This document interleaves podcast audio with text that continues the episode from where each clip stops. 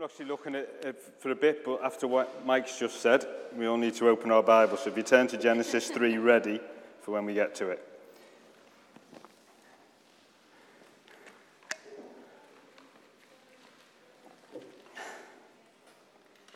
So we're going to continue looking at uh, life to the full as part of our, our wider angle of looking at grace and specifically at the minute looking at things that can get in the way of living life to the full.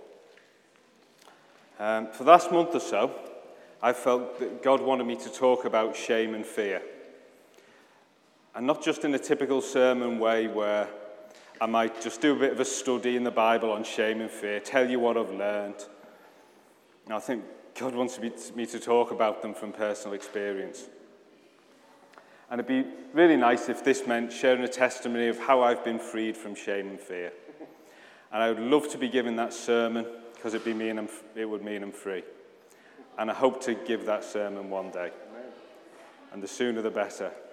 But while it's important to give those testimonies of being freed, it's also important to speak when you're in that place you don't want to be in. Um, and just to be honest, and I believe God, that God wants to, me to speak about shame and fear from a place of struggle. So strap yourselves in, it's going to be a fun one today. When you look at fear, there's often a debate that goes on about whether or not fear is a sin. There's those who'll tell you it's a sin because fear not is one of the most repeated commands in the Bible. A lot of people will say that it's there 365 times, once for every day of the year. It isn't in the Bible 365 times, not even close. It's about 100. Yeah.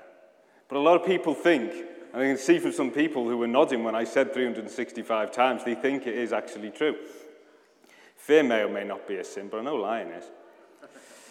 See, I believe that whether fear is a sin or not is the wrong question. What we've seen this year looking at grace is that as followers of Jesus, we are completely forgiven and raised to life. As a quote from C.S. Lewis in an earlier sermon this year, he didn't come to make bad people good, he came to make dead people alive. When God tells us not to fear, we need to see it from the, not from whether it's sin or not, but from the perspective of a father who wants the best for his children, who wants them to be living life to its fullest, and as part of that, wants to see them freed from fear. Okay. Okay. The same applies to anything else we might be looking at as a barrier to living life to the full. Today, I'm looking at fear and then shame I think because shame is a universal thing, so many things we struggle with can turn into shame. But hopefully, some of what I say, even if fear is not your struggle, will apply to you. And you'll see parallels with maybe anything you're struggling with. I've struggled with fear for many years in all sorts of areas of my life.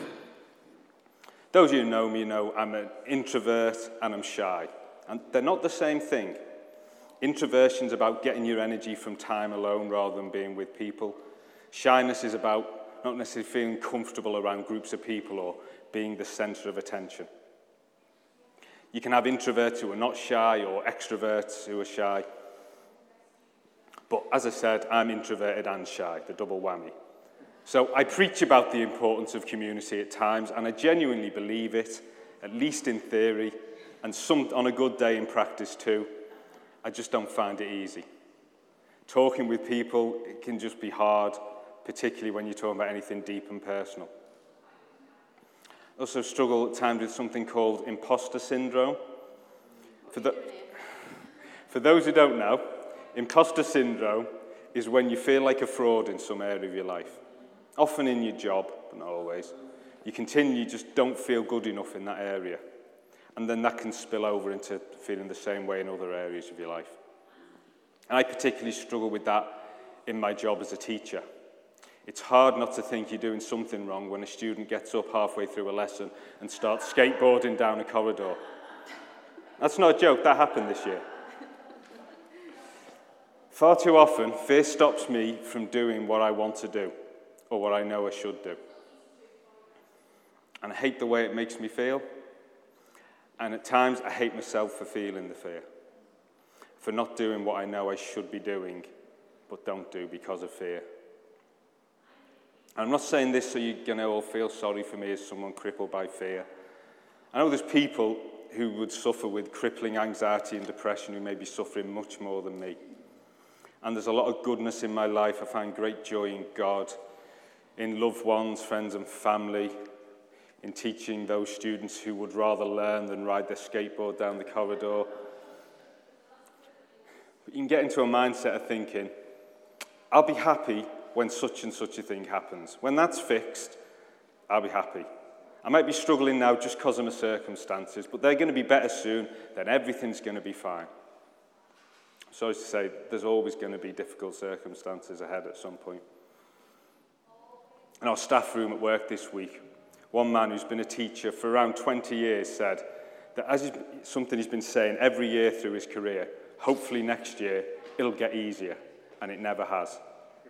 Really filled me with hope. He's moving to a different college next year, hoping it finally will get easier if he moves somewhere else. He never had a year teaching skateboarding, BTEC engineering students, though. Bet if he had, his next year would have been better.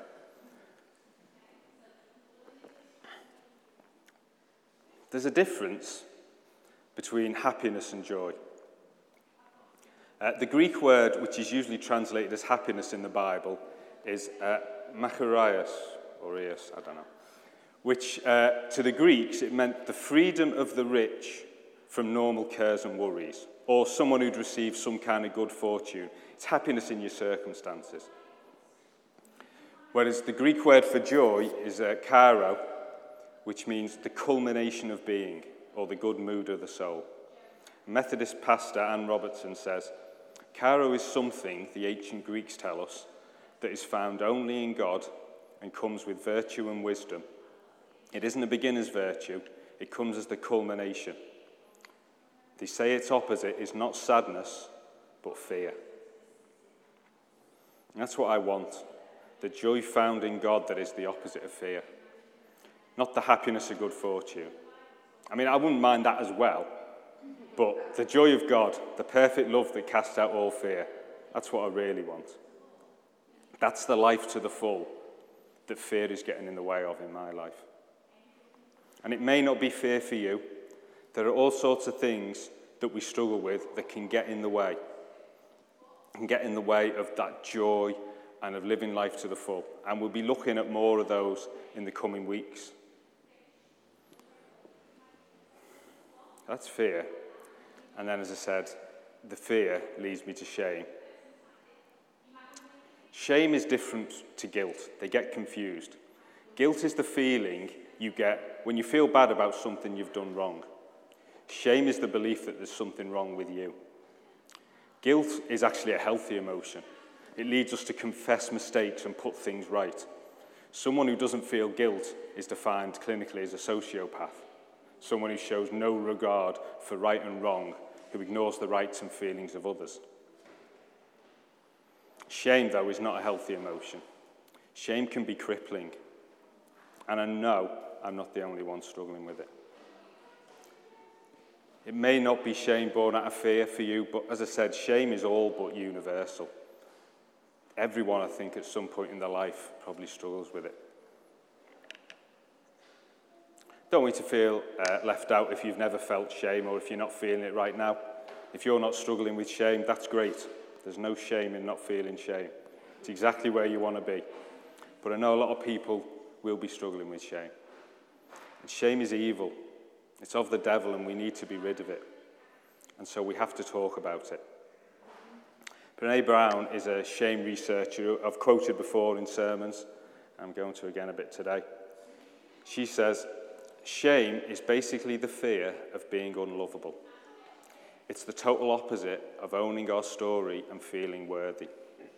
In fact, the definition of shame that I developed from my research is shame is the intensely painful feeling or experience of believing that we are flawed and therefore unworthy of love, belonging, and connection. Shame needs three things to grow out of control in our lives secrecy, silence, and judgment. And here are the first three things that you need to know about shame. One, we all have it.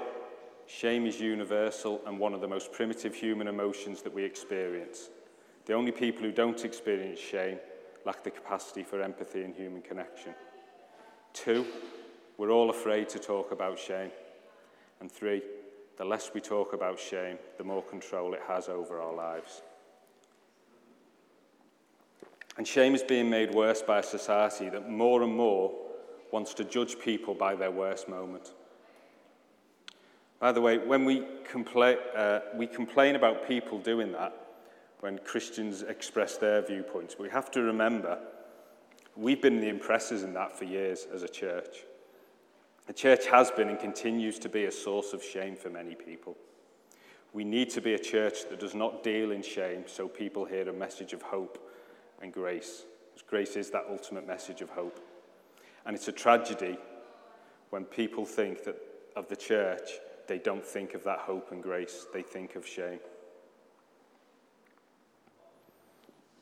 And as important as it is to hear from an expert on shame like Brene Brown, this is a sermon, so let's take a look at the Bible. As I said, we're looking at Genesis 3 from verse 1.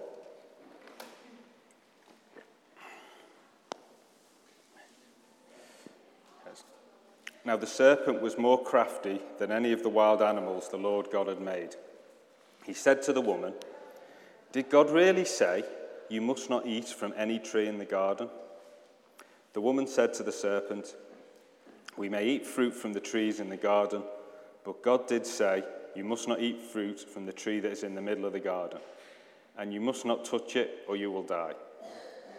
You will not certainly die, the serpent said to the woman. For God knows that when you eat from it, your eyes will be opened, and you will be like God, knowing good and evil.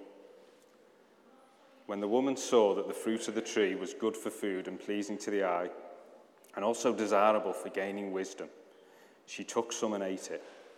She also gave some to her husband who was with her, and he, he ate it. Then the eyes of both of them were opened, and they realized they were naked. So they sewed fig leaves together and made coverings for themselves.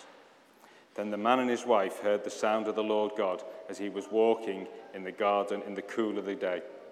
And they hid from the Lord God among the trees of the garden. But the Lord called to the man, Where are you? He answered, I heard you in the garden, and I was afraid because I was naked, so I hid.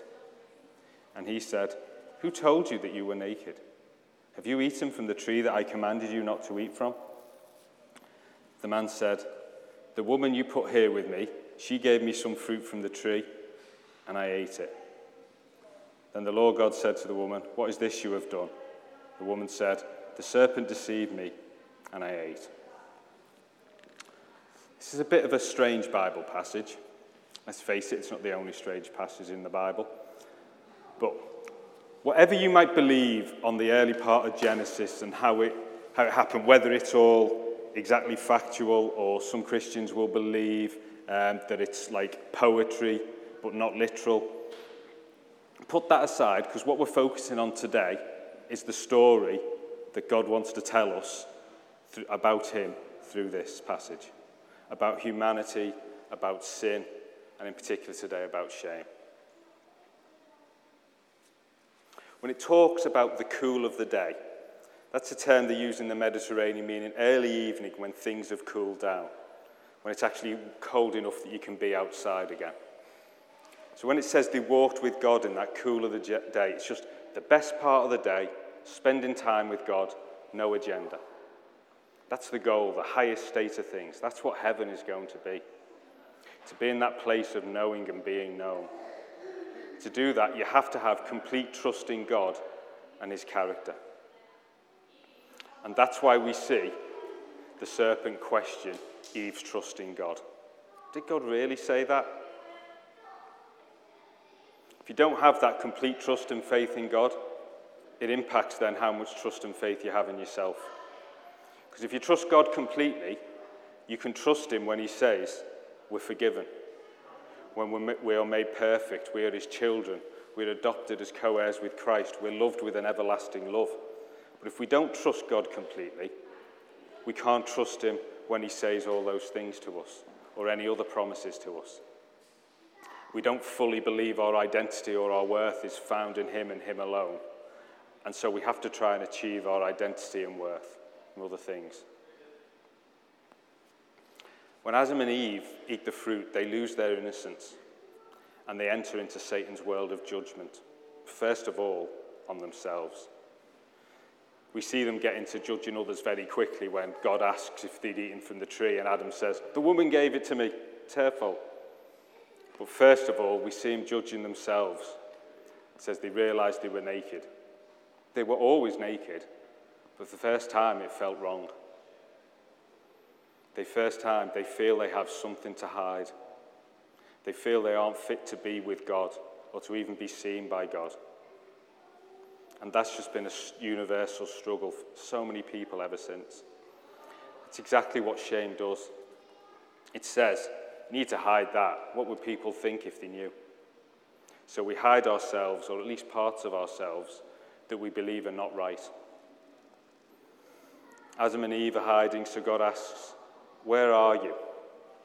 He's not asking this because he's not sure where they are. He's omnipresent and omniscient. That means he's everywhere and he knows everything. This is not like a game of hide and seek where he's struggling to find them.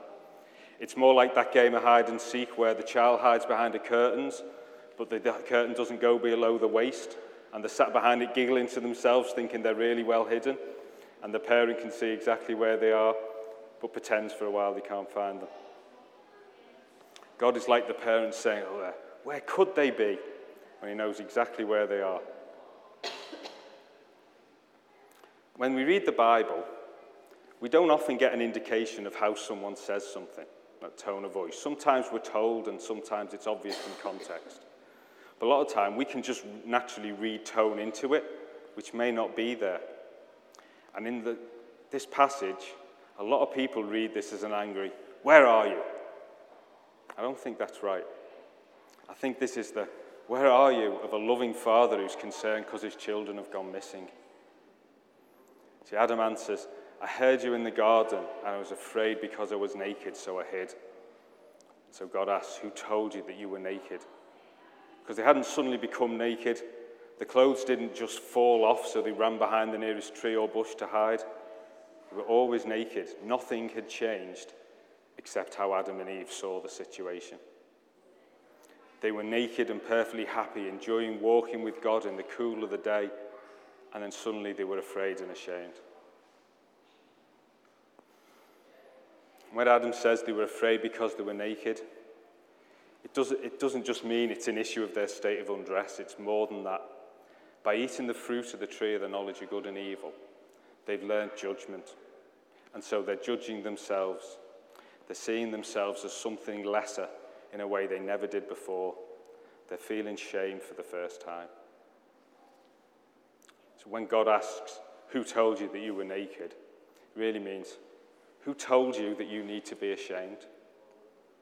Who told you that you're not acceptable just as you are? And it was, of course, Satan. Or as he's also known, the accuser. The Hebrew word Satan literally means accuser.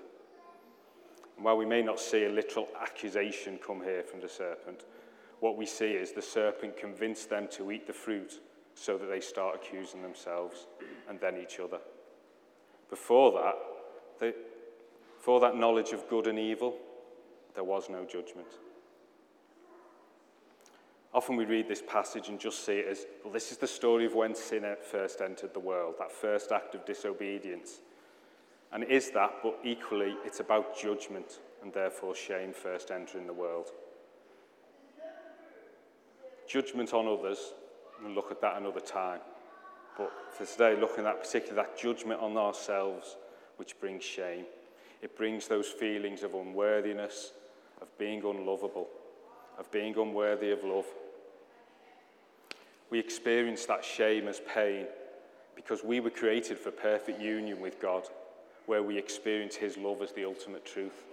And so when we feel shame, when we feel unlovable or unworthy of love, it's the exact opposite of what we're created for. That pain of shame is our soul knowing this feeling of a lack of worth is not something we were ever meant to feel. It's the exact opposite of what we were meant to feel. It's the exact opposite of life to the full, where we feel the love of God and we know that we're worthy of love. But we need to realize in this that shame has already been defeated. In Hebrews 12, verse 2, it says, For the joy set before him, he endured the cross, scorning its shame, and sat down at the right hand of the throne of God. The word translated as scorned here is kataphroneo. It means to consider as nothing and also to condemn. That's why some translations use despised. Jesus did away with shame on the cross. In Romans 5, Paul writes, And hope does not put us to shame because God's love has been poured out into our hearts through the Holy Spirit who has been given to us. 1 Peter 2, verse 6 says, For in Scripture it says, because he's quoting Isaiah, it says, See, I lay a stone in Zion, a chosen and precious cornerstone, and the one who trusts in him will never be put to shame. Shame is defeated just as sin is defeated on the cross. However, just as we can still struggle with sin in this life, the same is true of shame. As I said before when I was quoting Brene Brown, we're all afraid to talk about shame, and the less we talk about shame, the more control it has over our lives. I'm going to quote Brene Brown again because she's so much good stuff to say on shame. She says this Shame hates it when we reach out and tell our story. It hates having words wrapped around it. It can't survive being shared. Shame loves secrecy. The most dangerous thing to do after a shaming experience is hide or bury our story. When we bury our story, the shame metastasizes. Shame loses power when it is spoken. In this way, we need to cultivate our story to let go of shame. And we need to develop, develop shame resilience in order to cultivate our story. Here's the bottom line if we want to live and love with our whole hearts, if we want to engage with the world from a place of worthiness, we have to talk about the things that get in our way, especially shame, fear, and our resistance to vulnerability. And that's why I'm giving this sermon. It's certainly not for fun. One of the last things a shy introvert who struggles with fear wants to do is talk about fear. It's not been an easy sermon to prepare, but I felt it was necessary. Because the church needs to be the place that talks about shame in a way that frees people. Far too often, the church has been a cause of shame, believing its job is to judge the world. Whenever the church does that, it becomes the accuser, the Satan. The church needs to be a place where people feel safe, whatever their reasons for shame, and can come and be set free of it. When we agree with a message of shame about ourselves or about anyone else, we are aligning ourselves with Satan. And I'm not saying that to shame anyone, but hopefully to open our eyes to reality of how the enemy uses shame in our lives so we can get free of it. That's what I want to do this morning. And over the coming weeks, as we look at these barriers to life to the full, I want to open our eyes to reality. Because as well as talking about shame, we need to see things from the right perspective. I'm sorry, I'm going to give you some more Greek words here. I don't like to go to the original Greek or Hebrew too often, but sometimes the English is just inadequate. And I think that's the case here.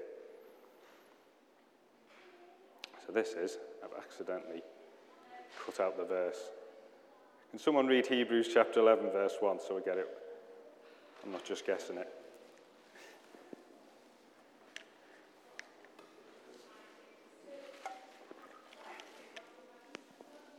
Hebrews 11:1. Yeah. Now faith is confidence in what we hope for and assurance about what we do not see. Thanks.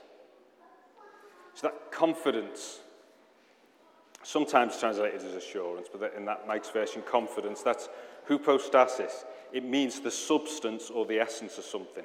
In some context, it means to literally make something solid. When it's used in the context of faith, as it is here, it has to do with seeing something or envisioning something as solid reality. Having a clear vision of something, so clear that you see it as real. That thing you're seeing is real, though, that thing you hope for, that's elpizo. And it can mean hope, but it also means to expect or trust. So, combined with that hypostasis, it means to picture something that you trust to be true and expect to actually physically see as true one day. And then we have assurance, sometimes translated as certainty. That's elegkos. And this can mean a proof or a persuasion or a conviction. It refers to a feeling you have when you're just certain of something. So when we put that together with the hypostasis and the elpizo, it means that feeling of confidence and joy you get from picturing what you trust to be true and expect to see as true one day. If you've ever been through a difficult uh, situation where the thing that kept you coming, kept you going through it, was knowing there was going to be a moment coming where that difficult situation was over? For example, say, I don't know, you had to prepare and preach a sermon about fear and shame. I joke about that, but what has been motivating me this week, that elegkos for me, it's been the vision of people being made free and seeing it as reality. I don't mean that I think I'm just going to go here. Sorry, my laptop's trying to uh, tell me to start using emojis for some reason. um, I don't mean that I think I'm going to give this one sermon and everyone's suddenly going to be instantly freed of shame and fear. Although, God, I'm open to it if that's what you want to do today.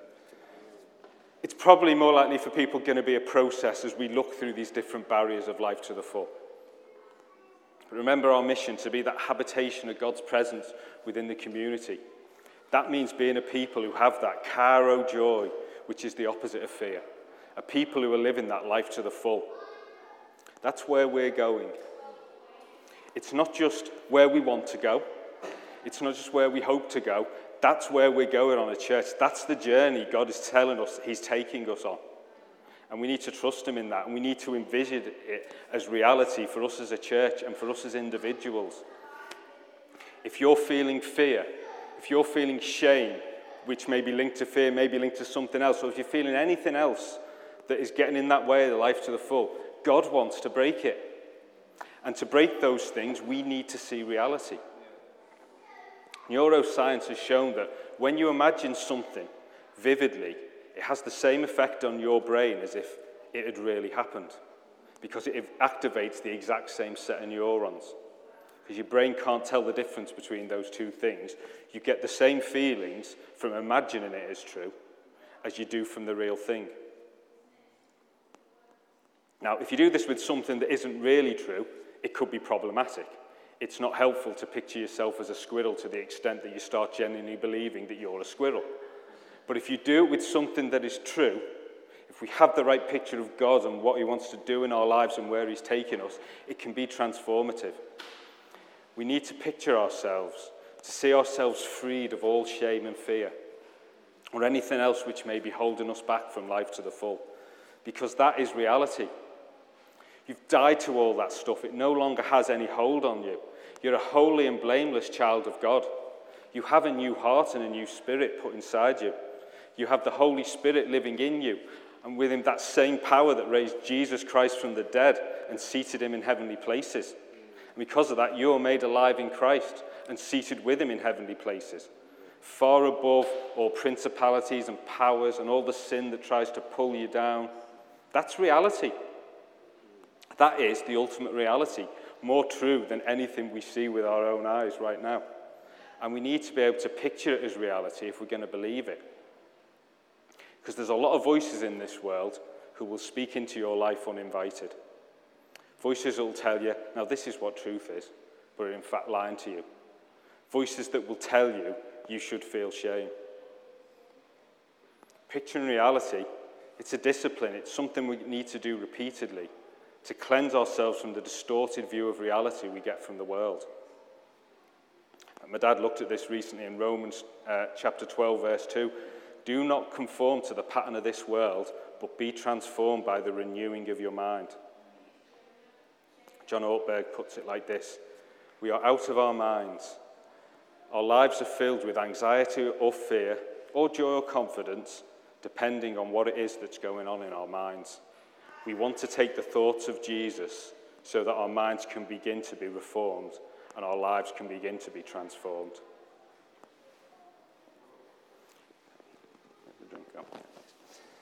There's a painting in the National Gallery called uh, The Virgin and Child with Saints Jerome and Dominic uh, by an artist called Philippe Filippino Lippi.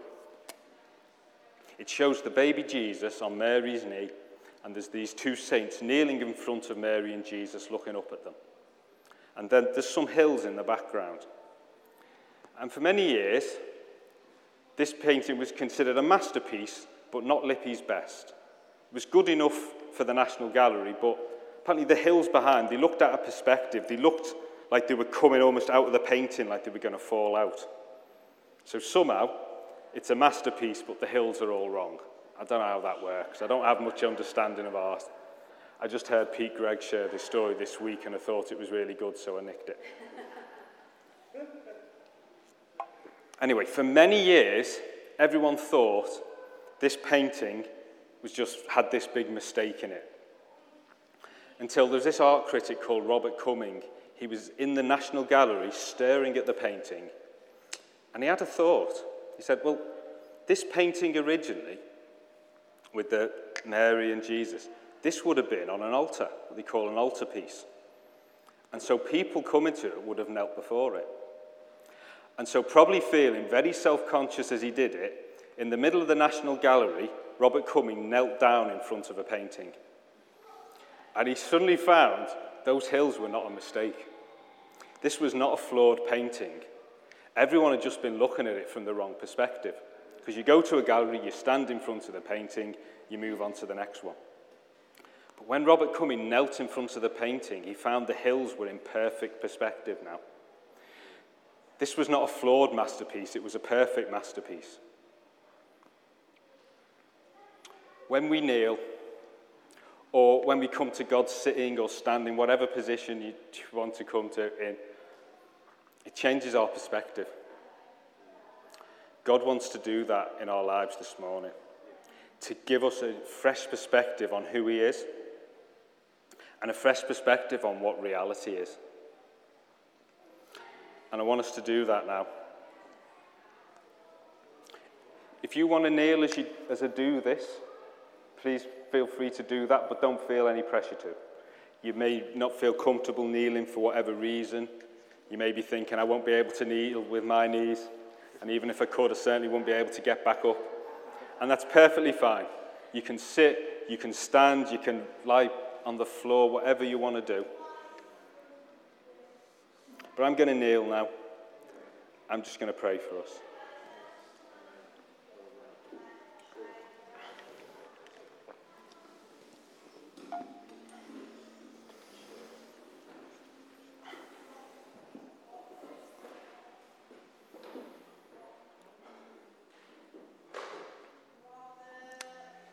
Lord, I, I pray right now in this moment and, and then as we uh, worship, you just give us a fresh revelation of who you are, a fresh revelation of reality. Strengthen our faith, that confidence in what we hope for, that assurance of what we do not see. Just help us to see it, to picture it, to see the truth of who you are, to see how much you love us, Lord. I just, I just picture you now just holding me in your arms, uh, your arms of love. I pray for everyone else here, they could, they could picture that in the same way, picture themselves held in your arms of love.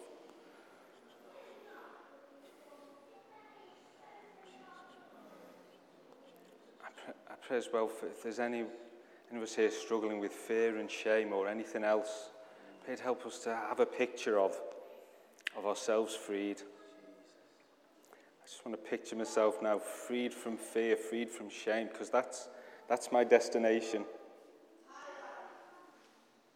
I may not be able to put a date on it right now, but that's my destination. That, that's not just a, a hope that happens one day. That's an inevitability in my life because of what you've done on the cross, Lord.